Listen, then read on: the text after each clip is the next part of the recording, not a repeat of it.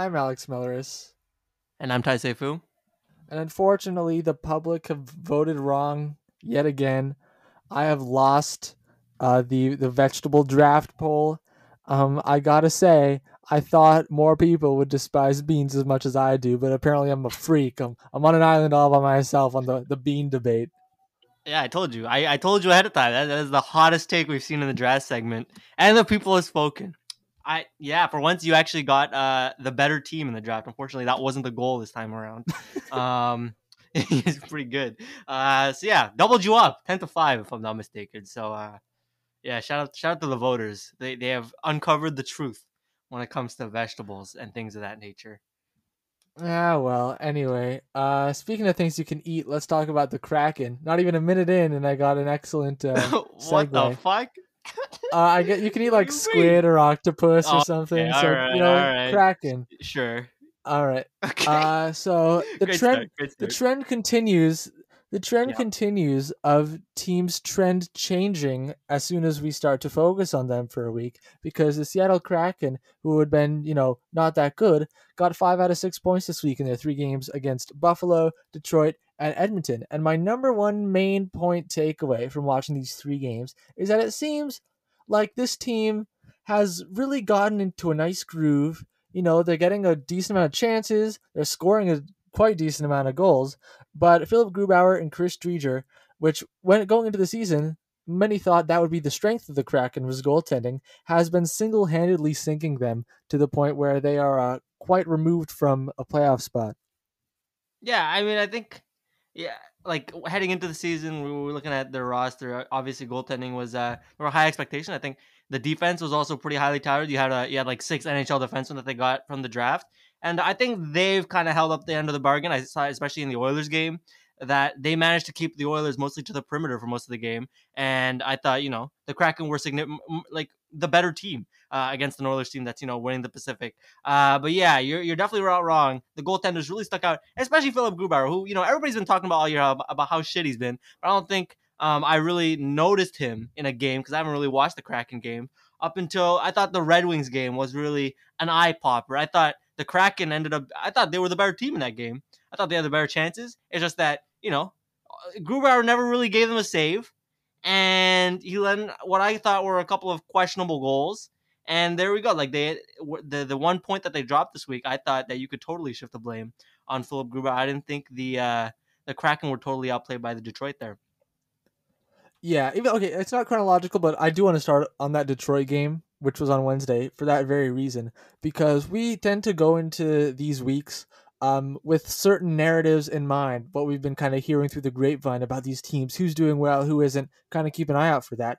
And so I was going into this game like, all right, apparently Philip Grubauer's sucked. I'm going to try to not be too biased, but maybe I expect him to be bad. And he just blew my expectations out of the water, I have to say, especially that Adam Erne goal uh, well, actually, before the Adam Erne goal, there was like a Lucas Raymond goal in the first period that ended up getting called back, but he looked so bad on it. was from a terrible angle. But yeah. the Adam Erne one was really the, the stinker. He would just look totally Austin Ames. I think first there was like a shot from like a decent distance out that like dribbled through his five hole, just barely stopped before the goal line, and then he was like spinning around every which way, just just like controller disconnected, awful stuff. It felt like like uh, like the supernatural forces of the universe were like, we really don't want there to be a Detroit goal to happen here, but Phil Grubauer was just so incompetent that it happened anyway.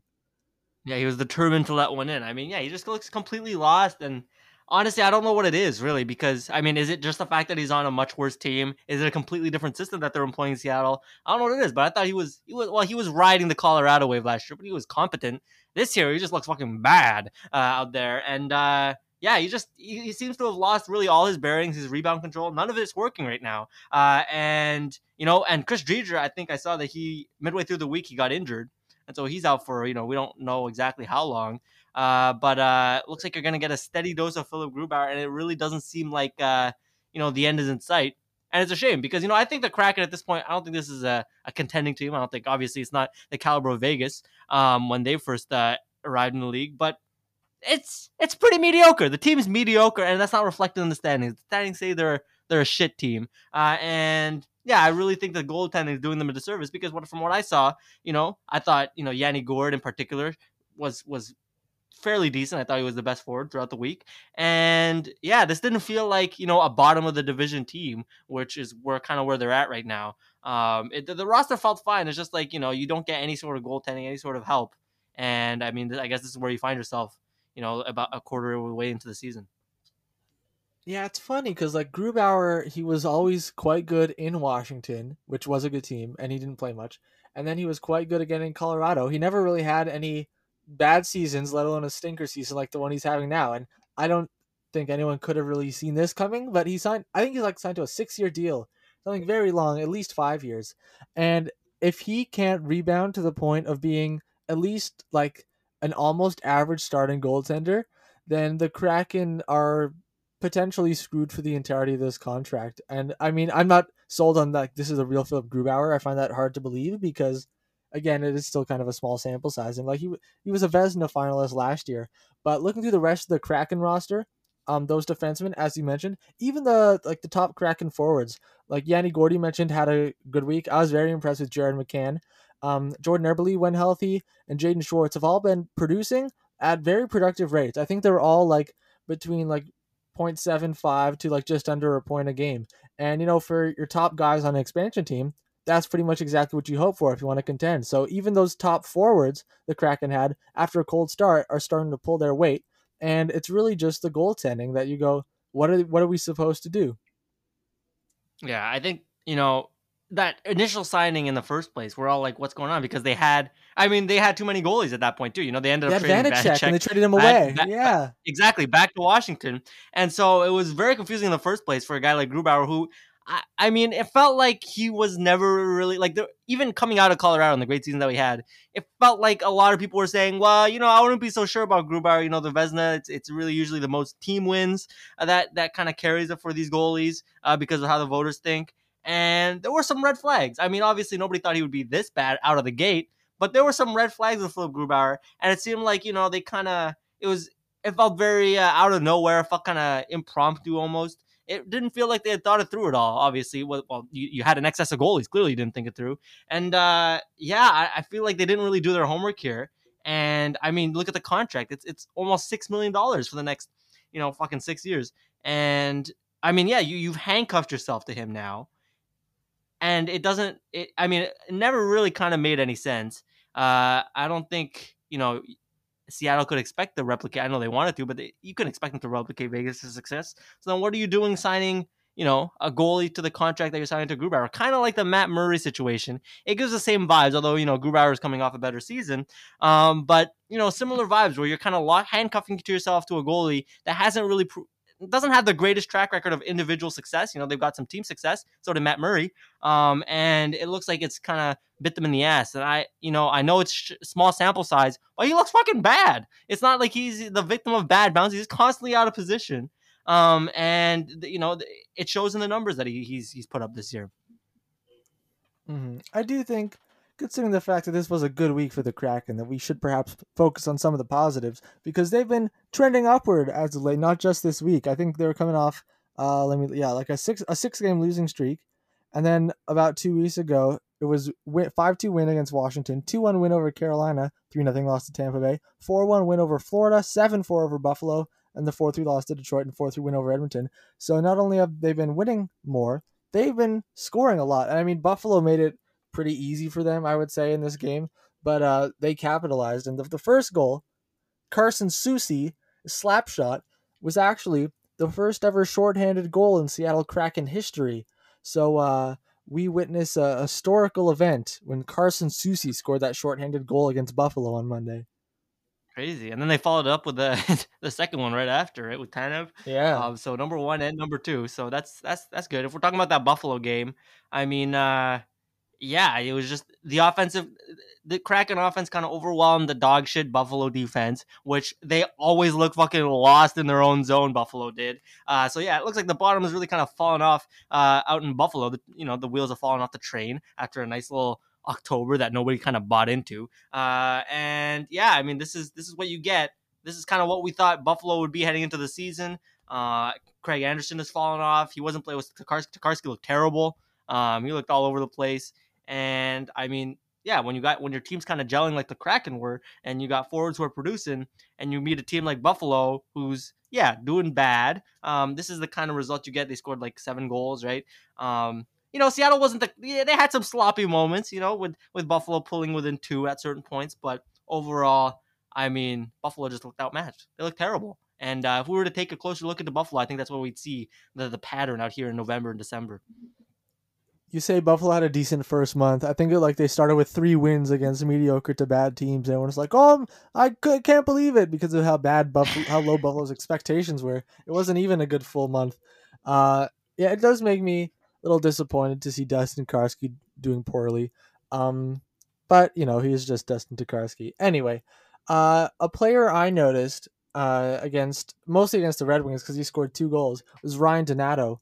I've always been uh, a fan of his. I think it was him who was going through his like his final exams at Harvard while making his debut in the playoffs with the Bruins in 20 I don't remember what year. One of the 2017 maybe, 2018. Uh, and he was, you know, he was literally studying for finals and then going to the rink for playoff games. Uh, and I thought that, you know, that was pretty impressive.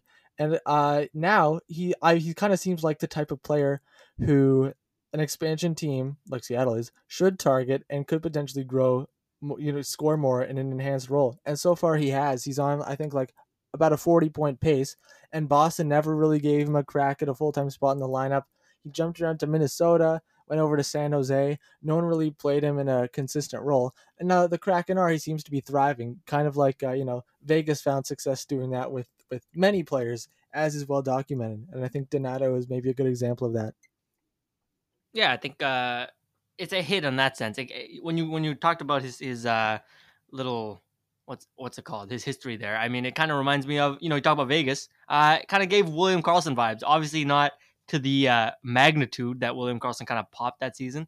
Um, but yeah, with expansion teams, it's right. You you have you have kind of nobody you have nobody on the roster obviously heading into the first season, and so you have a chance to give these guys uh, who you know you can give them consistent minutes. Right, because you're not really tied to anybody uh, unless you're signing Philip Grubauer to six years. Um, so I mean, that's that's kind of what you get. You can try people out. You can plug them. I mean, I just in this in this week, um, I know it was, a lot of it was because you know they had injuries around, but it seemed like they uh, you know they were able to shuffle around their lines and and you know kind of see what worked out. And I know, like for example, the the Gourde, you know, Yanni Gourde ended up centering a whole bunch of wingers. That you know, one because Eberle got injured at one point, but even then, there's just like you know a lot of line shuffling. Um, and you know nobody's really kind of grounded into place and so it kind of gives the opportunity to you know kind of see what gels. And I think that's you know you're gonna you're gonna start with some uh, rough patches as Seattle did I think out of the gate. But I think they're they're especially with the the you know the forward core, it seems like they're kind of settling into you know a bit of a groove uh, and figuring out what kind of works. And I think that's kind of showed in the production. And uh, I'm happy for it. One, I want to make one remark that I noticed. It was about the jerseys, and I gotta say, like, first of all, the home jerseys are great. I think we've talked about it before. Um, I just want to point out that the away jerseys, they look too much like Canucks jerseys. So uh, is, is what I noticed while I was watching them this week. So I'm gonna give them uh, a minus on that one. Usually I'm the one bringing up artistic choices, but it was you this week. We could have saved that for till after talking about the Oilers game to transition into the Jersey jersey and the Smashville jersey, but but alas, uh, you you could have. That, that's a mistake on your part, I have to say. Anyway, yeah, yeah. Uh, that game Watched against it. the Oilers, four three win by the Kraken but I couldn't help but focus more on the Oilers than the Kraken in this game, which I tends to be the case with a lot of Oilers games. I think is that they're the more interesting team, not just because they have McDavid and Draisaitl, uh, but they are they're 16 and six now. They're fifth in the league in points percentage.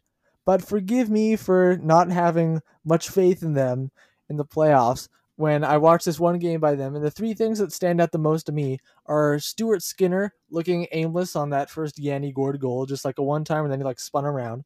Second, Adam Larsson scoring a very sweet goal against his former team, dancing around Zack Kassian. So the Oilers just let, you know, former Oiler Adam Larsson, that's Adam Larsson, by the way, Adam Larsson score on them.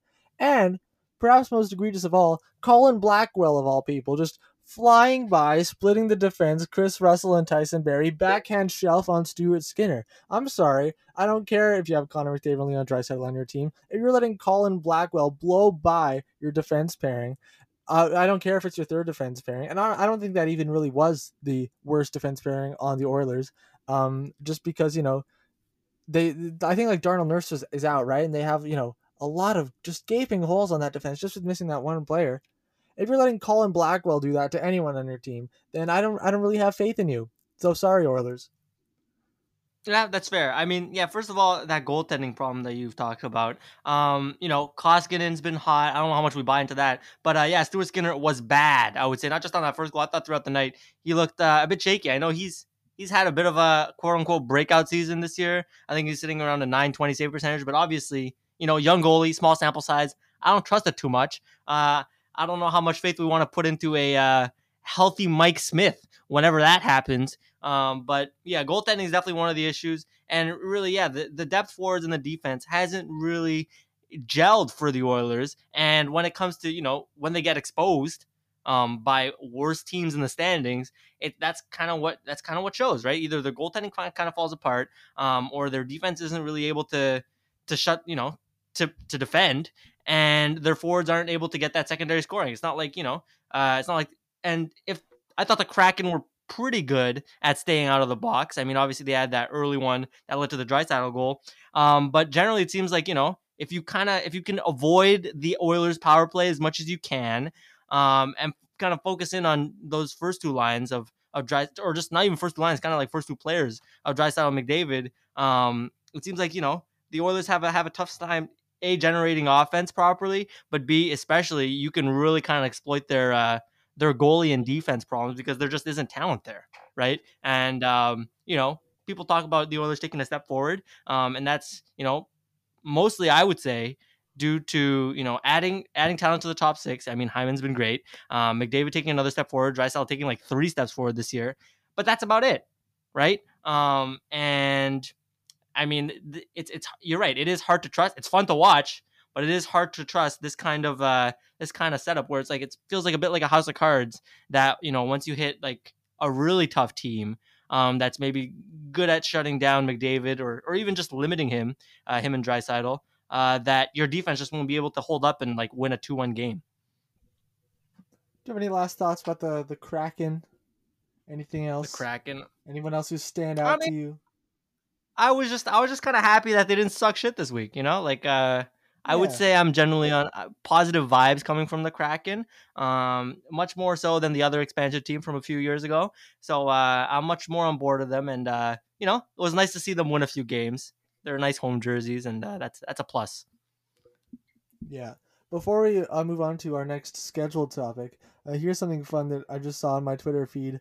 Um, JFresh apparently held polls somehow uh, for people to fill out their Hart Trophy ballots at this point of the season, each saying their top five, I think.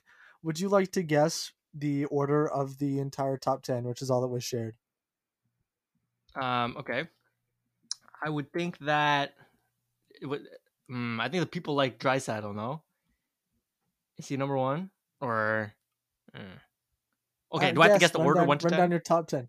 Yeah, run down your entire okay, top right. ten. Okay, okay. I think they put Draisaitl Don't spend too one. long on this. Okay, all right. They put McDavid number two. Uh, they probably love uh, Alex Ovechkin, obviously number three. Um, hmm. What else did they put? Uh, I mean, that's really the kind of hard conversation that I've heard. Uh, I mean, if they threw in a goalie, it's probably Shesterkin's in there somewhere. Uh, and defenseman, you got to throw in Cale Makar. That's five. Uh, Let's see. Adam Fox has had a good season. That's six. Who else would I, in terms of good forwards? Hmm. Anyways, I, am gonna, I'm gonna, I'm gonna, I'm gonna stay you? at those six. Stop there if you. Yeah, want. it's too hard for me. All right, I'm gonna stop at six. Okay, number one, Connor McDavid. Number two, Alex Ovechkin. Oh. Number three, Leon Draisaitl. Number four, Igor Shesterkin. Number five, Auston Matthews. Number six, oh. Adam Fox. Here's where it gets a little bit funny. Number seven, Jack Campbell. Number eight, Jacob Markstrom. Number nine, Kirill Kaprizov. And number 10, Cale Makar. All right. They get. Three goalies in the top ten, eh? That's uh, Yep. that's something. Lots, lots of goalie love in this poll. There's been a lot of very good goaltending this year. Yeah. Uh, any there's any, any other thoughts on this top ten? yeah, yeah, throw him in there. Um, Uh, Very no. cool. I just thought that'd be fun. Anyway, speaking of how the Seattle Kraken away jerseys look like Vancouver Canucks jerseys, there are some more jerseys that were almost unanimously disapproved of by everyone. Uh, one of them was out last week, but we didn't have time slash forgot to talk about it. And the next one came out uh, this week. But let's go chronologically, and let's start with the world famous Jersey jersey. I was trying to find a picture of it before we started, and Taisei, I thank him for telling me to search New Jersey Devils alternate jersey because that uh you know yielded the best results. Um, but before that, I had been searching uh Jersey jersey and then New Jersey Devils jersey jersey and then New New Jersey Devils jersey jersey, uh, and to, to, to no avail for whatever reason. But now I have it right in front of me, and I must say it gets uglier every time I look at it. Um, the trend started I think I think it was a basketball team. I don't remember which one that started the cool trend of like, "Ooh, our jerseys are black." And everyone was like, "Ooh, that's never been done before." And then every other team in North America was like, "We want to try. We want to try." And of course, it infected the National Hockey League. Uh, the Tampa Bay Lightning, I think, were the first ones, and like I think those are really ugly.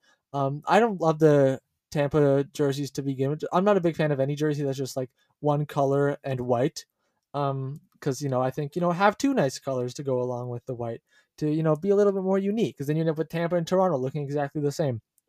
And then the islanders had their black jersey which just like even at least tampa bay is like oh the lightning is like the night sky or whatever is going to be black. The islanders like what are you making your black jersey for?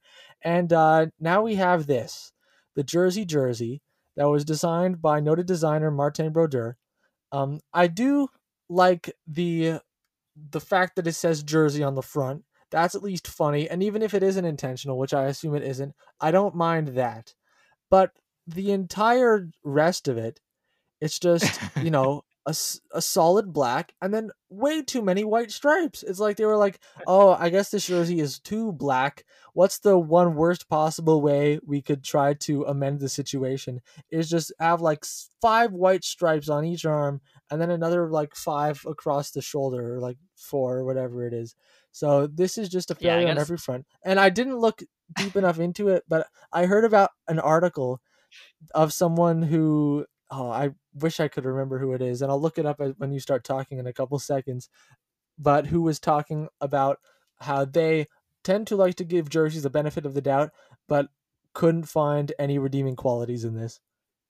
Yeah, uh, I just think I appreciate this jersey because it, it's got to be somewhat ironic, right? Come on, you can't fucking take yourself seriously with this jersey. Like by design, it seems clownish, and I respect that because you know, obviously, you start with the word. Like, come on, you're gonna put jersey in a fucking cheesy ass font, all right, in the middle of your jersey. It's it's too good. It's too good to be true. Uh, they didn't feel like putting. They didn't feel like they dropped the new, kept the jersey. Um, and I mean, it's uh, it's ripe for jokes, right? Like, come on, Th- this didn't go through process and person after person, designer after designer of you know c- quality control checks or whatever it is, uh, and they didn't give the approval without one thinking, you know, it's so fucking stupid that we're putting the word jersey on a jersey, and you know, like, come on, come on, Th- there was some irony involved. Um, if Martin Brodeur was oblivious, well, maybe the people who came after him in the process weren't so much, and they just kind of passed it along.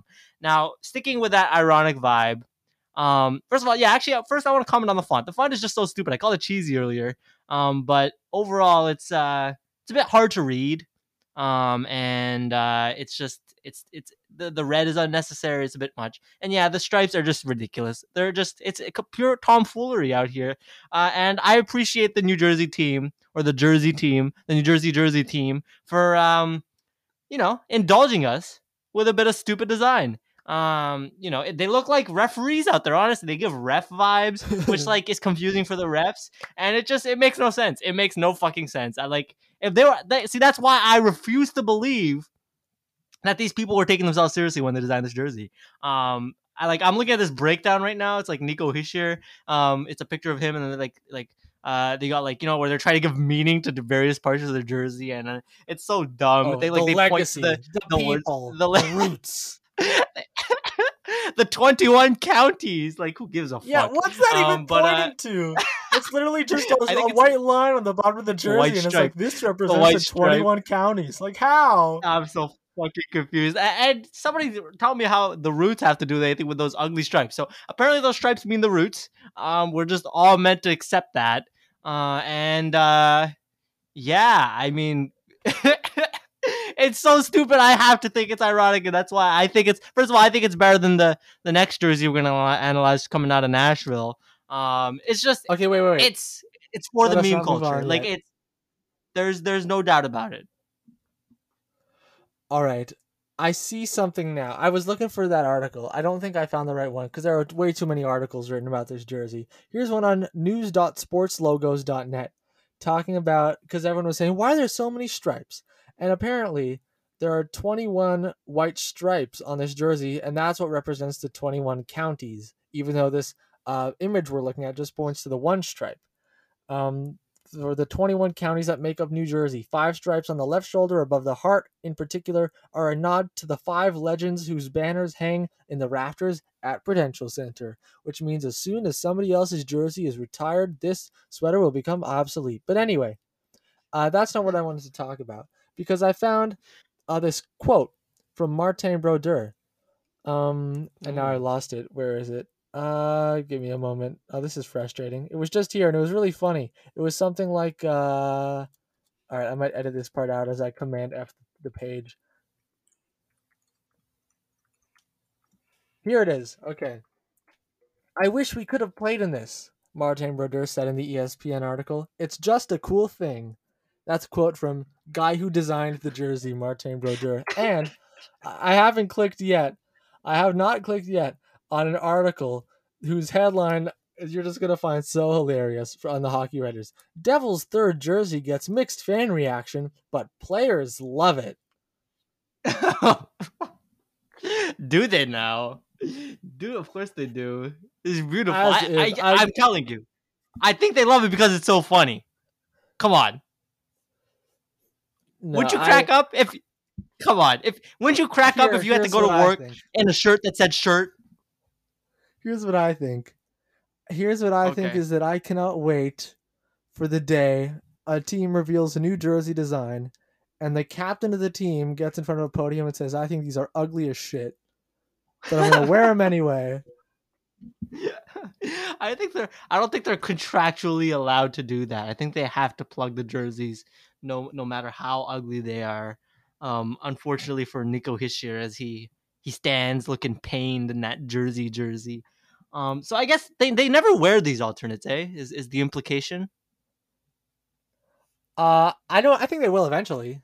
I have eventually. okay. I'm sure they'll put them in. Oh, here. Okay. so. Here's the, the part of the They'll article. Devils weak. players react. Unlike the fan reaction, it appears the players are excited with the overall design and look of their newest jersey. Fans seem to agree the jersey looked better once they saw it on the players. Devils defenseman Dougie Hamilton told the media he liked the jersey when he saw the complete look. Right when I saw it, I liked it a lot. And once we saw them with the full kit with the gloves and pants and socks, I thought it looked really good, said Hamilton. We were all excited Wow. to wear them, and I think it'll look pretty cool. Fellow defenseman PK Subban echoed Hamilton's thought, thoughts on the new look. I think people know I'm a person with an open mind. I think it's great, says Subban. Adidas is one of my partners. Wow, he really he really told on himself right there. He really he really know. really spilled the beans. I know that's that's part literally part of the quote. I think people know I'm a person with an open mind. I think it's great. Adidas is one of my partners.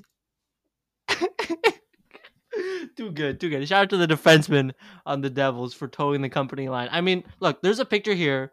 Um, you Google New Jersey alternate jersey. I think it's like the third or fourth one. Um, it's PK Subban like hunched over with the jersey on. You know, he's got the stick in his hand. Um, Mhm. and you can really see like face, like you know, like you know, like in two dimension, all the fucking stripes, and they look even worse than they do in two dimension. I can't imagine how this looks better. Like I'm looking at him wearing the kit right now. It looks atrocious. And it really does give it does give ref vibes, which um extremely. I don't know how they let this one go, but you know, good for PK for for bringing in that sponsorship money because I don't know how anybody with eyes could possibly think that this actually looks good and it's not just a, a giant joke, a Jersey Jersey joke. Anyways, All right. so you got to check out that picture. it's too good. He's all the stripes, man. You can count them up, all twenty-one. All right, it's time to transition to Smashville. This jersey that you hate, and you know what? I I don't. I gotta say, I don't. I don't. I don't hate this one, and everyone else does. I just gotta. Everyone says it's. I just got to say something. I just got to say something before we move on from the. I just realized something. All right, while while looking at PK Subban's, am I counting this wrong, or are there more than twenty one stripes?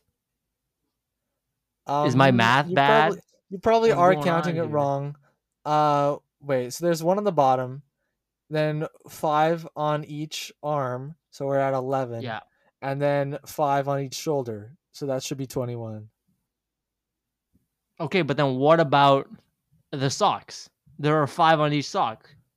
Oh, they're not counting the socks. It's just the oh, jersey. Oh come on! You got to count the socks. It's part of the fit. Well, they're not. They're not. Okay, that's terrible. That's terrible. If you're, gonna, if you're gonna make the stripes a part of your thing, you can't put them on the socks too. Then you got then you got 31. Get out of here. All right, Mo- Okay, moving anyway, on. I just let want me to. get back to my I just want hot to smash clarify. take. All right, please give give us your Smashville take. It's All right, terrible. so one reason why this has many legs up on the Devils jersey jersey is that this one has two colors. So that's already nice when you got a jersey that's both blue and yellow. And I know that that Nashville bright yellow is kind of divisive. I've never had such hatred for it. And the fact that it's slightly less pronounced than on their actual home jersey, I actually liked the color scheme in this one uh, better than the regular Nashville home jersey. What has many people up in arms are the the letters themselves in the word Smashville, and the fact that they are cartoonish, and some are big and fat, and some are little and thin, and there doesn't seem to be any consistency or rhyme or reason to which letters are big and which ones are small. Besides the fact that they wanted, um, you know, the left part and the right part of each uh, for each half of the word because they're on top of each other to line up along the edges. And although that does kind of make it look ugly if you spend too much time looking at it, who spends too much time reading the word Smashville? So I do think that that is, you know, when when you're, you know, paying such close attention to a jersey, trying to figure out like, oh, what's nice about it, what isn't, you can pick up on those those things that are perhaps unappealing. But the actual function of a hockey jersey is to look nice while you're watching a game. And when you're watching a game, you're not really reading the jersey. So I think the fact that the letters are kind of, you know, oddly proportioned is really in the grand scheme of things not that important. I don't know. All right, there's I have a lot of fucking beef with this. First of all, the color scheme's fine, but I have I have beef with this. You know this yellow fucking stripe that goes right across the middle. It looks like you know like one of those road painting machines. They got it like ran over a jersey, and that's what they that's what they stuck with. like I don't I don't know what it is. Like I can't I can't vibe Like with one that. of those big paint Um, rollers. Yeah, the paint rollers, but like the ones that paint the streets because it's the same yellow. You know that marks the dividing line between between the two sides of a road. So you know that's the vibe I get initially. It looks like you know it's been run over by a yellow line. Um, and then okay, then the word Smashville itself is a dumb nickname. Like I'm sorry to the city of Nashville, you know, but come on, Smashville. What the fuck does that even mean? You're gonna get smashed in Nashville? Like, what does it mean to be? What does it mean, Smashville? I'm so confused. It's not a good nickname, and it's not worth putting on a jersey. Um, then yeah, obviously we get to. Oh, you know what? Before we even get to the lettering, let's get to what's with this logo in the front. This random fucking logo that like Yeah, obscures a, little bunch weird. of letters that that makes them hard to read. Like if you're gonna have the logo, that's fine. Just like maybe put the lettering around the fucking logo and not like it looks like they took a sticker and smacked it around the middle of the fucking jersey. It's terrible. it's terrible. I don't know who chose that, but that's awful. All right. And now let's get to the lettering. Finally, you know, worst of all. All right. It's first of all okay. the- Also, the cap this this jersey that they have here with the, with the captain's logo. It's all it's all askew. Why is this so much to the fucking armpit? It's like an armpit logo at this point. And uh, you know, I can't, can't imagine. Roman Josi is too happy about that. I don't get that. I don't get what the why can't you just put it in the normal place? You know why? Because the word Smashville is too big. All right. And yeah, down to the letter. It makes no sense. All right. It- it's terrible. Why couldn't you choose a font? It's that simple. I mean, like you're talking about small details, sure, But as soon as you give it, like you look at it for longer than half a second, you're like, what the fuck is going on here? Um, case in point, just look at the two S's in the word smash, uh, completely diametrically opposed in thickness. Uh, the first S is like fucking cut off by the M for no good reason. For why is it cut off? I don't know. You couldn't just make it smaller. You can shift it to the left. Even the top is cut off. It's not even like well placed on the. It's not. It's not completely placed on the yellow paint. Like it's just like part of it like sticks out onto the blue, and it's just it's all very very confusing. And it looks like a six year old got a bunch of cutout letters that happened to smell out Smashville, and then the captain's logo, and just like blindly smacked them all over the place. Um, and like that E is so thick. Why is that E so thick? But like wide That E thick. is It's not even thick. like like that middle that middle that middle uh, stem of the E looks so out of place. It's so skinny See- compared to the, like the fat fucking stem that goes vertical. It, it makes no sense. See, I think of Smashville identity, and you know, hmm, what could they possibly mean by that? And I think possibly they're trying to to depict the Smashville identity in their reckless placements of all the letters and logos on this jersey. It's kind of you know, smash it on there, be bold and unapologetically fucking not within the lines or whatever. I honestly think that that's the vibe you they know what it- going for. Just be just be totally obnoxious and in your face and impossible to ignore. And I think they absolutely succeeded their goal. Uh, succeeded at their goal.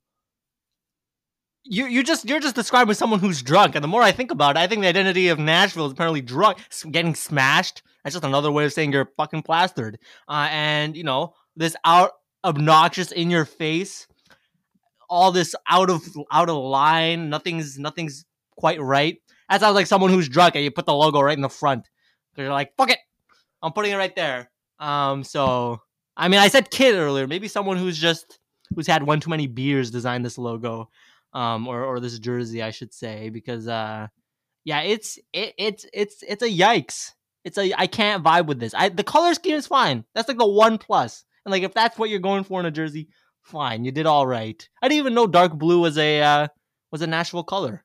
Apparently it is but it's, it's not a bad one. But uh the rest of it is just it just throws me off man. I think their it's, it's jersey trip. used to be it's an like trip. I think their jersey before this bright yellow used to be more dark blue, uh, and I did like those better than the full yellows. Much like the old Devils jerseys that had the red and the green, any combination of red and green is better than just getting rid of the green altogether. I never underst- understood why the Devils got rid of the green in their main jerseys and just made them all red. Why? Why are you getting rid of a color, especially one that complements red so nicely, being that they are opposites on the world famous color wheel? Yeah.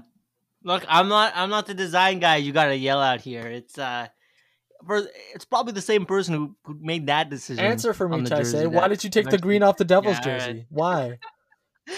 Too much Christmas, all right? I go it was April and I was like, I can't handle these fucking Christmas colors on the Devils jersey. Gotta get that shit off. All right. There we go. You got me to admit uh, it. It's too Christmassy. Uh huh. Well,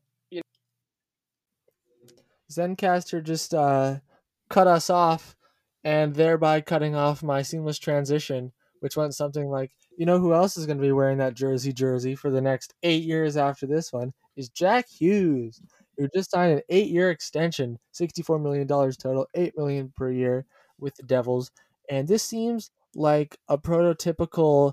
Oh, we're gonna sign him to a long-term deal even though he hasn't fully reached his potential yet, in the hopes that he will, and the deal will be a bargain for most, if not all of it, with, of course, the downside potential that he has not been anywhere close to an $8 million player yet in his career.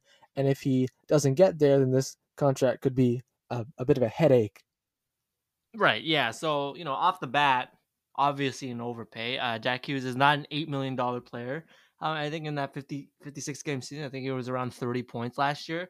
Um, so you know, obviously you're looking for more production. Um, but yeah, that's not what they're paying him for. It, it is the potential, and yeah, I don't, I don't hate this for New Jersey. Um, because they're not, they shouldn't be paying for you know the kind of win now talent uh, in the state that their franchise is in because uh, the roster's not quite ready. Um, and if you can like spend that money now, so then you can get potential, you know, s- savings later down the road when you're trying to contend. Um, I don't, I don't hate it. Now, yeah, eight million dollars is a lot for Jack Hughes though. Right now, I think you know even if you're trying to overpay him, this seems like quite a big overpayment. Um, given what he's shown us, I mean, he's he's good and he's been really good in spurts so far. Um, but I don't know if he's shown us the consistency that you would maybe, you know, like to see before paying a guy eight mil for eight years. Yeah, yeah, yeah. Especially with the injury troubles he's had early on his, in his career, uh, it's uh, it's a risk for sure. Um, but I think a lot of the one of the comparisons I saw some some people drawing was to Nathan MacKinnon, because MacKinnon, of course, was also a first overall pick. Uh, he had a, a nice rookie season, a lot better than Jack Hughes' rookie season. He had uh, 63 points. But then from that point onward, he it took him a while to really hit his stride and reach his full potential. He got uh, 52 points. Well, actually, he got 38 points and then 52 points and then 53 points. And then, boom, 97 points the next year. In his fifth season in the NHL, he finally really exploded. And Jack Hughes, with the amount of skill he has and the fact that uh, he is already a very good driver of play and driver of scoring chances in the time that he has played, despite the fact that uh, the raw statistics aren't quite there, there are a lot of signs pointing to the fact that he might have a similar trajectory to Nathan MacKinnon. Maybe not quite as, you know, top five player in the world like Nathan MacKinnon is, but that type of career arc is definitely within the realm of possibility. Right. So in that sense, if you're taking a risk on a guy and, and overpaying him, um, this is certainly the type of player you want to overpay. Uh, obviously with the potential that Hughes has, um, and just you know at the age that he currently is, I think what he's uh, is he like 20, 21? Um, so you know that's the kind of guy you want uh, to pay. You're gonna take him till he's 28.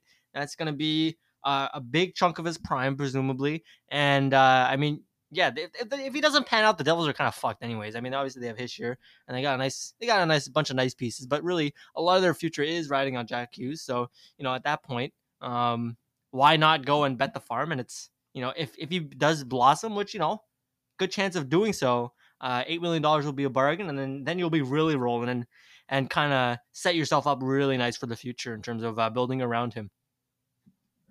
Yeah, I think this this news just broke, and we should probably talk about it a bit, even though we hadn't had much time to think about it. Bruce Boudreau, um, is going to apparently be the next coach of the Canucks. Uh, this Elliotte Friedman tweet is quite vague. It says exactly that. Hearing tonight that Bruce Boudreau will be the next coach of the Vancouver Canucks, which, if you take it extremely literally, could mean when Travis Green gets fired in a year and a half, Bruce Boudreau is next in line. But what I think we can probably take it to mean is that Bruce Boudreau will be the coach of the Canucks extremely soon, as in tonight or tomorrow, maybe. Uh, which is odd considering the fact that Travis Green's firing, as you pointed out to me, hasn't even been announced yet. And uh, the fact that it's not Jim Benning getting fired. Uh, it's and it's probably actually Jim Benning making this decision to fire the coach and replace him with Bruce Boudreau, or at least in theory it would be the GM. Although if you told me it was the Aquilinis, uh, I wouldn't be too surprised. Yeah, this is this is very very funny. I mean, first of all, uh, right out the gate, Bruce Boudreau, uh, solid hiring. I mean, he's a very good coach um, a very good regular season coach, if you want to put it that way. And uh, I mean, Vancouver needs that. They need any sort of good coach at this point. Um, but yeah, it looks like they fucking bungled this whole thing. Uh, kind of letting it leak that Boudreau's the next guy in. They seems like they had yeah they haven't announced Travis Green's firing yet, so uh, that's that's a bit fucking awkward. Uh, and uh, yeah, you gotta wonder if he if Travis Travis Green is just finding out on Twitter right now. Um, everybody's telling him that hmm. he's lost his job and they found his replacement. I think that's that's fucking comic. Um, and uh, so yeah, that's that. And uh, if this means more Jim Benning, oh my god, praise be. Uh, I sure hope that he gets another coach um, and another few years to run the Canucks in circles. Apparently, the Aquilinis were were uh, almost assuaged by like the two wins that they had over the Habs and the Sens, and like yeah, maybe the hot seat is years on the job. He's like, hmm, too funny. All right, which is clearly just so po- impossibly dumb. Anyway, Bruce Boudreau obviously is uh, a very good regular season coach, is how he's known. He won a bunch of division titles, President's trophies with Washington and Anaheim. Did quite well in Minnesota as well. Um, but the makeup of this Canucks team, especially that Canucks defense, is so putrid. I don't think the greatest coach in the world could uh, could salvage it. And I I really think Bruce Boudreau will get in there, do the best he possibly can, and those players will just straight up continue to be not good enough. Maybe he'll get more out of uh, Elias Pettersson, Brock Boeser, some of those underachieving talented players on the Canucks. I could see that happening. I could see the Canucks improving under Bruce Boudreau's guidance. I don't see them possibly getting any worse, uh, but I don't think the difference is going to be that great because I don't think he can change who Tyler Myers and Tucker Poolman and Oliver Ekman-Larsson and and whoever else they have on the bottom pairing that evening are.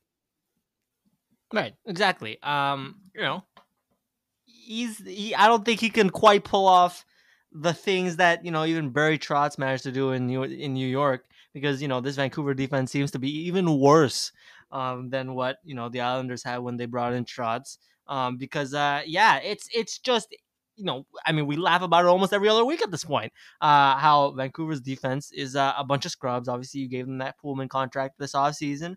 Uh, and yeah, I mean, yeah, the coach can only do so much. And if you deal him a shit hand on defense, uh, like, you know, like the Canucks are doing, um, you can't expect much. And yeah, this goes back to who's at fault here? Uh, is it really Travis Green that's at fault? And I would uh, wager to say no, it isn't. Uh, yeah, you got to fire Jim Benning before he fucks it up even more. Uh, and uh, the Aquilinis, unless they fire him in the next like 24 hours, have not got the message in hilarious fashion. I can't believe that it looks like they think that you know the co- firing the coach is the only step they need to take moving forward, and maybe it'll work out. Maybe it'll work out. Uh, it looks like We- they've drunk the Kool Aid. We didn't even talk last week about that this reported beef between Bo Horvat and JT Miller. The infighting amongst the Canucks leadership. How apparently like the locker room locker room is like divided or something. And from the little bit I picked up on, it seems like Bo Horvat Bo Horvat's the one who's like, Oh, you know, we just gotta do our job. And JT Miller is the one who's like, Management sucks and we're we have no idea what we're doing. Even in, in practice, remember there was that leaked clip of JT Miller being like, "We don't know what we're doing," and like firing a puck down the ice. And it seems like um, those are the two conflicting schools of thought within the Canucks dressing room. Uh, and no surprise to anyone, the Aquilinis and Jim Benning uh, really love Bo Horvat, and it appeared some you know JT Miller trade rumors had begun to swirl. That's fucking hilarious. Running a little their own little autocracy over there in Vancouver, apparently. Um, but uh, yeah, the one player who seems to have figured it out out in Vancouver, being Well, no, I think he's probably just.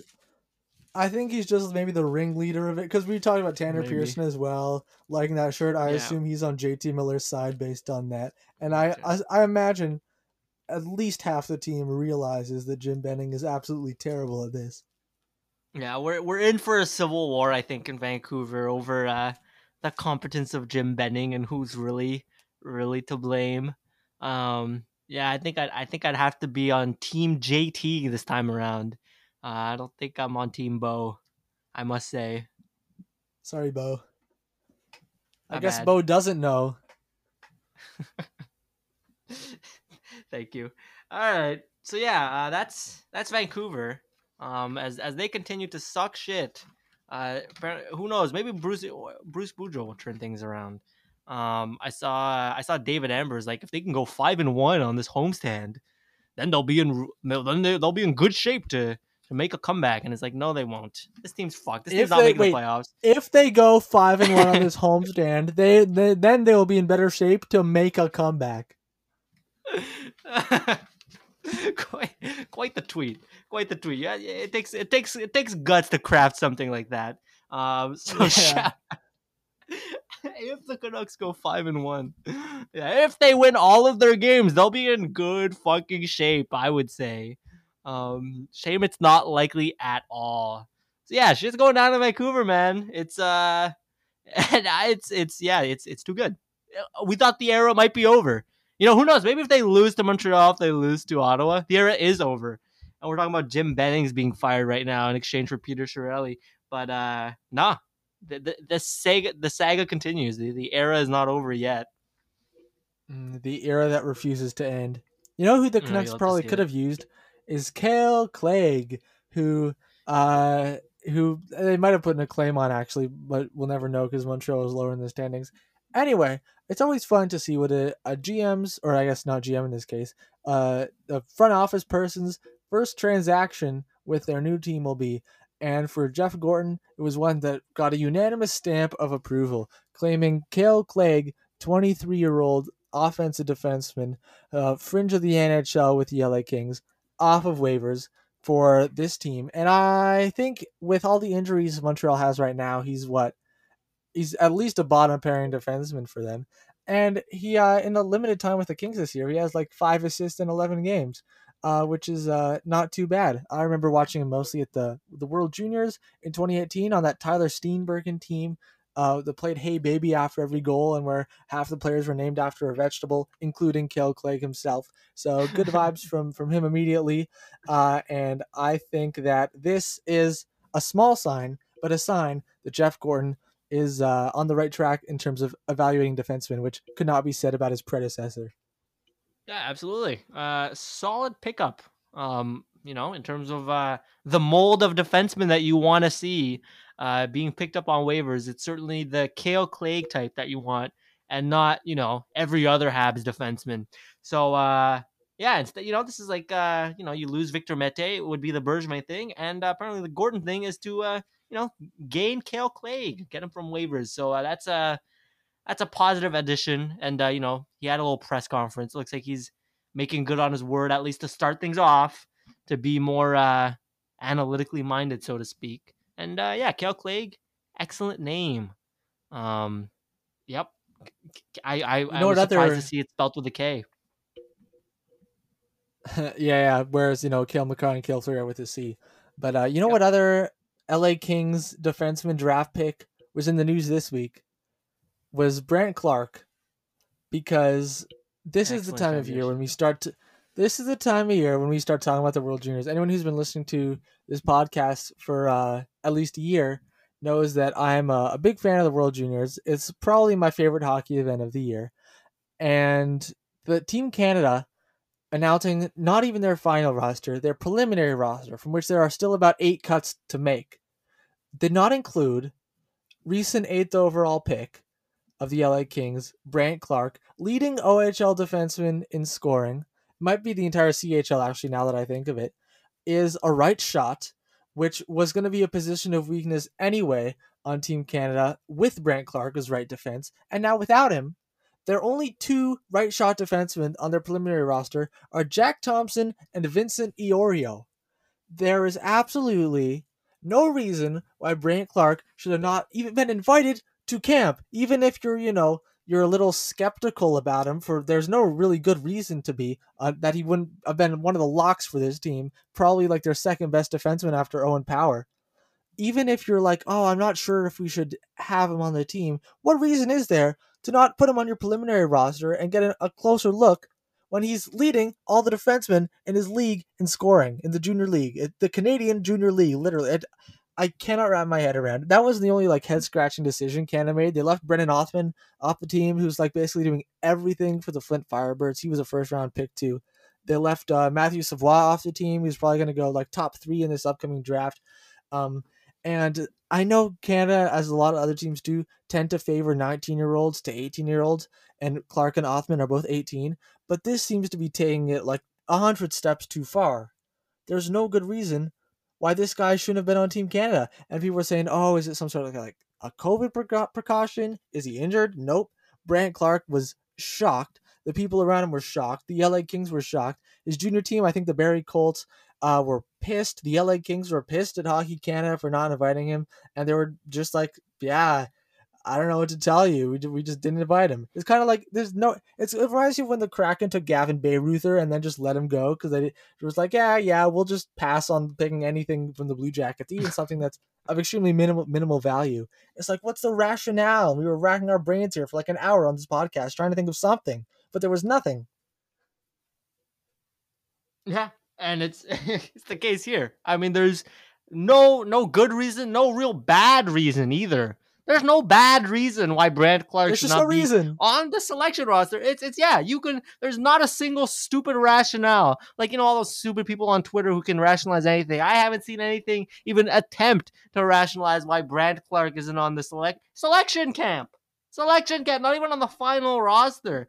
Um, it makes no sense. I think obviously people are rightfully pissed about it because uh yeah, he's done everything he can to make the team, and there's no good reason why he shouldn't.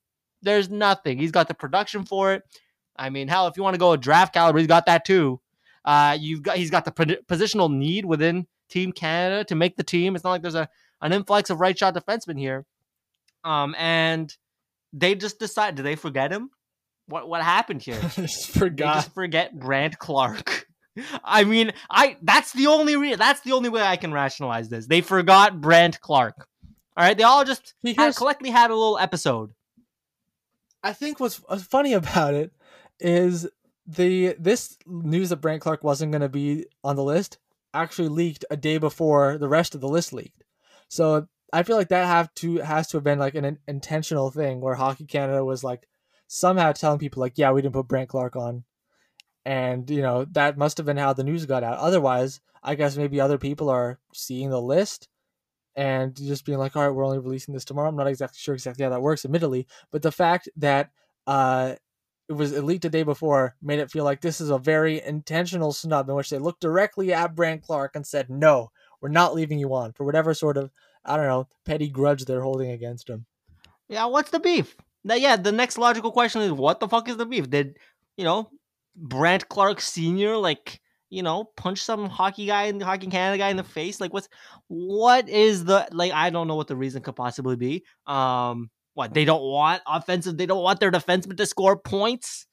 Is that the fucking deal? They don't want. They don't like right-handed defensemen, so you they're know, only going with two on the roster. You know, like on the what is it? I I think you're onto something with we just want a defenseman to be big and tough and mean and hit people in the face. And Brandt Clarke is like six feet on the dot or something like that. And we just want, you know, a bunch of, of Jack Thompsons and Ryan O'Rourke's to hit people into the boards. That must be it. That must be the mindset. There's no there's nothing else. There's nothing else, really. I mean yeah, unless he like sent some hate mail to Hockey Canada when he was seven. And they decided then, now nah, we're good. Um there's yeah, there's really there's no other there's like there's nothing here. There's nothing to justify any of this. Um, it's so stupid. It's it's mind boggling. I don't. How are these people at the head of the head, head of you know the the selection committee? It's just uh, like multiple people had this point of view apparently, and uh, that's what they went with, and that's completely mind boggling to me. Like, you know, get get some new eyes in there. That's not like Marc Bergevin Juniors out here trying to scout their hmm. defensemen. You know, the funnier one to me was Team USA leaving Tyler Boucher off their preliminary roster uh, who went exactly two picks after Brandt Clarke to Ottawa. And what was funnier about that was that it wasn't even that much of a surprise. It was kind of like, yeah, that checks out. Tyler Boucher's kind of shit. Uh, meanwhile, he was the 10th overall pick of the Ottawa Senators. Whoops! That that they, they went off the board off that one, eh? Didn't they? For Tyler oh, Boucher? crazy off the board. He was yeah. like the earliest projections I saw of Boucher were like right at the end of the first round. so funny, so funny. Uh, yeah, just every, everybody. Yeah, Ottawa Ottawa fans are just uh, they they're resigned to this kind of thing. Oh, the the complete reach that we took in the top ten doesn't look like he's panning out. Who could have seen this coming? That's crazy. Crazy. We should mm-hmm. never trust not even invited the to to run this organization. Uh, getting beat up by Landon Slaggert again. Anyway, uh, I suppose it's time for trivia this week. I have a trivia. Let me let me just pull it up. I've got a trivia for you. I really like this new pace we have going where we only give each other trivia once every six weeks because I feel like it feels more yep. special. And my trivia for you uh, is about us, you and I, you and me, I suppose.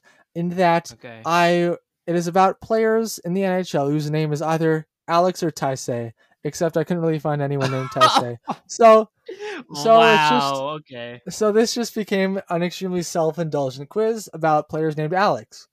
Uh, in order to celebrate me and and all the great things I do. Here's how it's gonna work. I'm going to name you an NHL team that has one player named Alex.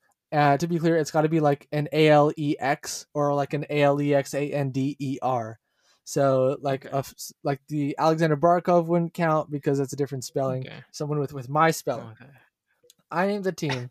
if you can name the Alex Within 30 seconds, you get two points. Oh shit. If you if you don't, if you don't, I'll give you a hint, and then if you get it after the hint, it would be one point. And there are 10 Alexes here, so it's a quiz on 20. Uh, looking, I looked at this right before we started. I gotta say, I think it might be easy as shit. Um, I'll set the threshold at fi- at 15 on 20. How does that sound? Okay, and there's opportunity for me to get two points, right? Is that is that? yes, exactly. Uh huh. Okay, all right. I'm currently I'm jotting down as many fucking Alexes that I can think. What, what an incredibly narcissistic quiz. I, I love it. All right. Here we go. All right. okay. All right, here we go. All right, starting with the Arizona Coyotes. fucking kidding me? Alex uh oh boy. Is uh is Alex Goligoski on the Coyotes? No, that's not it. You can keep going though. Okay. All right. Um Arizona. Oh, Galchenyuk. Alex Galchenyuk. Yay, you got it. Uh, congratulations. You are yeah. two for two. two points. Next Let's up, go. next up we have the Washington Capitals. Oh, come on. Alex Ovechkin. Don't even Four for four. don't even need to You are just blazing through this. Next up we have the Detroit Red Wings. Oh. Detroit. That's a funky one. Um any forwards named Alex? And goalies. Um defense. Oh, isn't is it oh my god this is kind of tricky because you don't think about play is it Alex Nedeljkovic? Is his first name Alex? Hey, yeah, you got it. Alex Nedeljkovic. Wait, you weren't sure if his first name was Alex? yeah, I tripped out for a second. I was like, it's not Ned. That's his that's his nickname. What, the fuck is his first name again? yeah, I was tripping for a minute. I was like, hold up. Hold, what the fuck is his first name? Yeah, so, sometimes I blank out. All right, go ahead. All right, Oof. you're six for six. Next up we have Okay. the Ottawa Senators. Alex Formenton. Wow, very well done. Yeah. Yep. Yeah, well, was, All right. that was, that was pretty good. All right, Next, eight. the Seattle Kraken.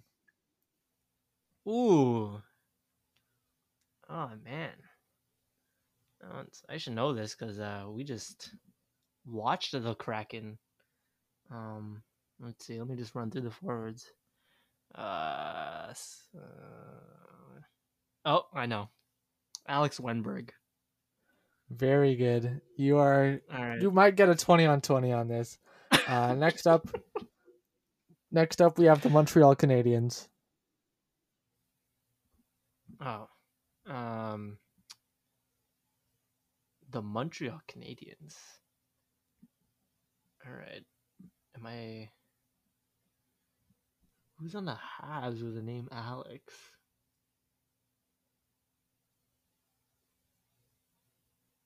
What the fuck?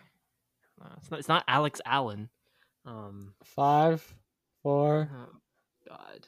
How is it the Habs that I'm tripping up on? That's weird. Yeah, you tripped up on Alexander Romanov. Oh whoa. Oh Okay. wait, shit! I was supposed to tell you. Did you? I was supposed to give you a hint. where's Whoops. my Where's my one point hint? Yeah, what is this? Yeah, I wow, I totally blew that. I'm sorry. I'll give you. I'll give you the one point anyway. Thank Would do you think thank you would have gotten if if I said former uh winner of defenseman of the tournament at the World Juniors? If you, yeah, with the defenseman, I would have quickly run through Okay, okay. The- So to, to get. yeah, sorry about Yeah, that for messing up on my own It's all quiz. good. You get one point for that. Uh, you are now nice. at eleven on twelve. Next up, we got the Vegas Golden Knights. uh, they got two, don't they? Do I, is it? Do I get bonus points by name both? They have two. Uh, they have, they have yeah, they're Pietrangelo and Tuch. No. They traded just one of those. Oh, right. Okay, so right. So Alex Pietrangelo would be Yes, it's Alex the one remaining. Yes. They indeed nice. did trade Tuch away recently. Next up, All right. we the have. Trade. If you get this. Okay, one, then ahead. you get then you win. Right. Uh, the Colorado. Avalanche.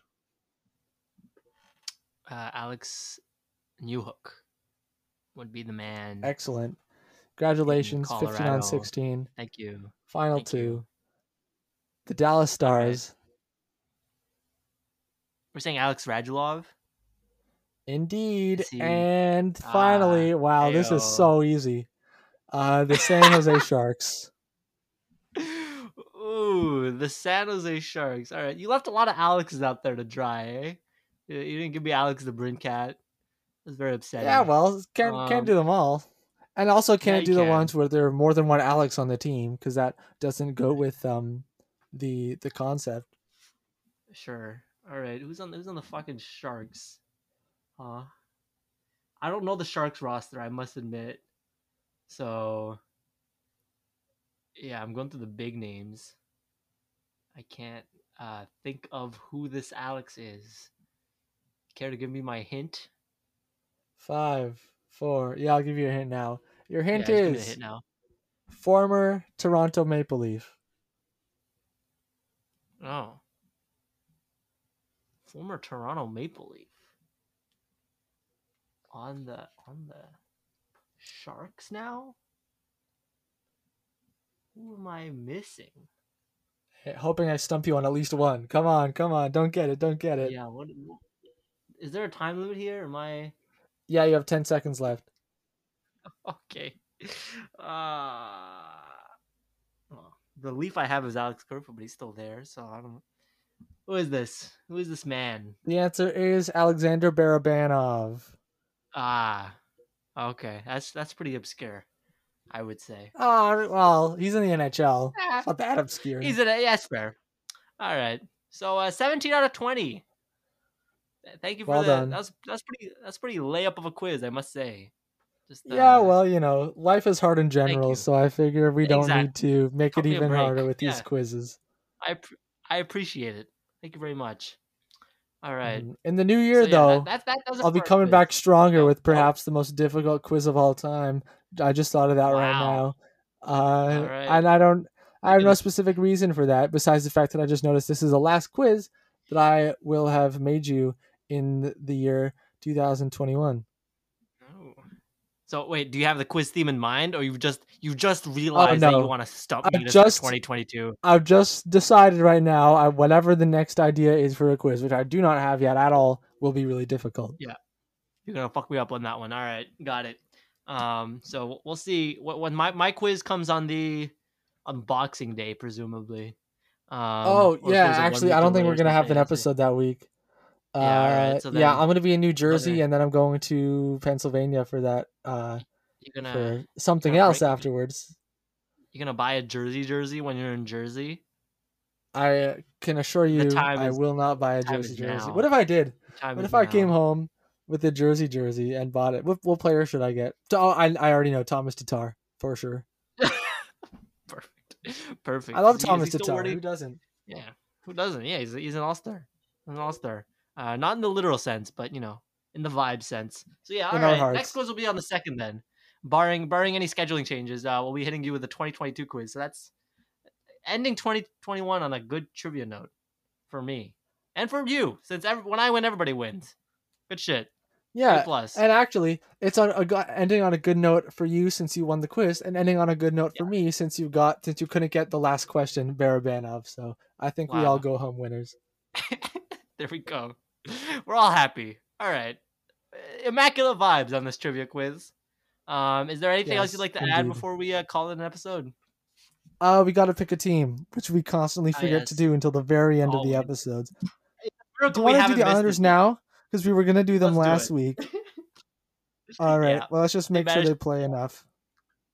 10 game losing streak, baby. Let's go. Uh, They are playing right now. They're mid-game tied one-one with Chicago. I guess we Alright. won't count that since we're not watching it. They play it. Tuesday not? against the lovely Ottawa Senators. They Hmm. play Thursday against Nashville, and I have to play yeah, and Saturday against the Devils. So a Wow, nice healthy helping. Oh, you know, we're, we're getting the two teams with the shit jerseys. This is excellent. This is very topical. We couldn't have planned this out Hey, any are. better. This And Ottawa. incredible. Yeah, and Ottawa's always fucking topical. They're they're complete horseshit. So like this is this is Islanders week, baby. I'm I'm fully embracing it. This is uh it's the right week to do Islanders week. Yeah, out of all the weeks we could have picked for Islanders week, this is the best one. Also because they're probably going to go on a three-game winning streak now. Anyway, Exactly. Thank you We very much for listening. thing. Yeah, thanks for listening to this week's Fusion and Hockey podcast. We'll be back next week, December 12th, uh, with a round of Guess Who and a bunch of other news and maybe some uh, maybe more in-depth World Junior preview if we feel like it, or maybe save that for the 19th. Um, but yeah, you can follow the podcast on Instagram at Fusion and Hockey Podcast. That's where we uh, make our episode announcements and put up polls, and that's pretty much all we use that account for. And you can follow us both on Twitter. Our handles are in the description. It's at Alex's new handle and at Taisefu. And what I'll probably put in the description of this episode actually is a link to the premiere, the YouTube premiere of Sophie and Santa, which will be premiering on YouTube December 10th, this Friday at 8:30 p.m. And it would be very much appreciated if you would tune into that when it occurs. The end.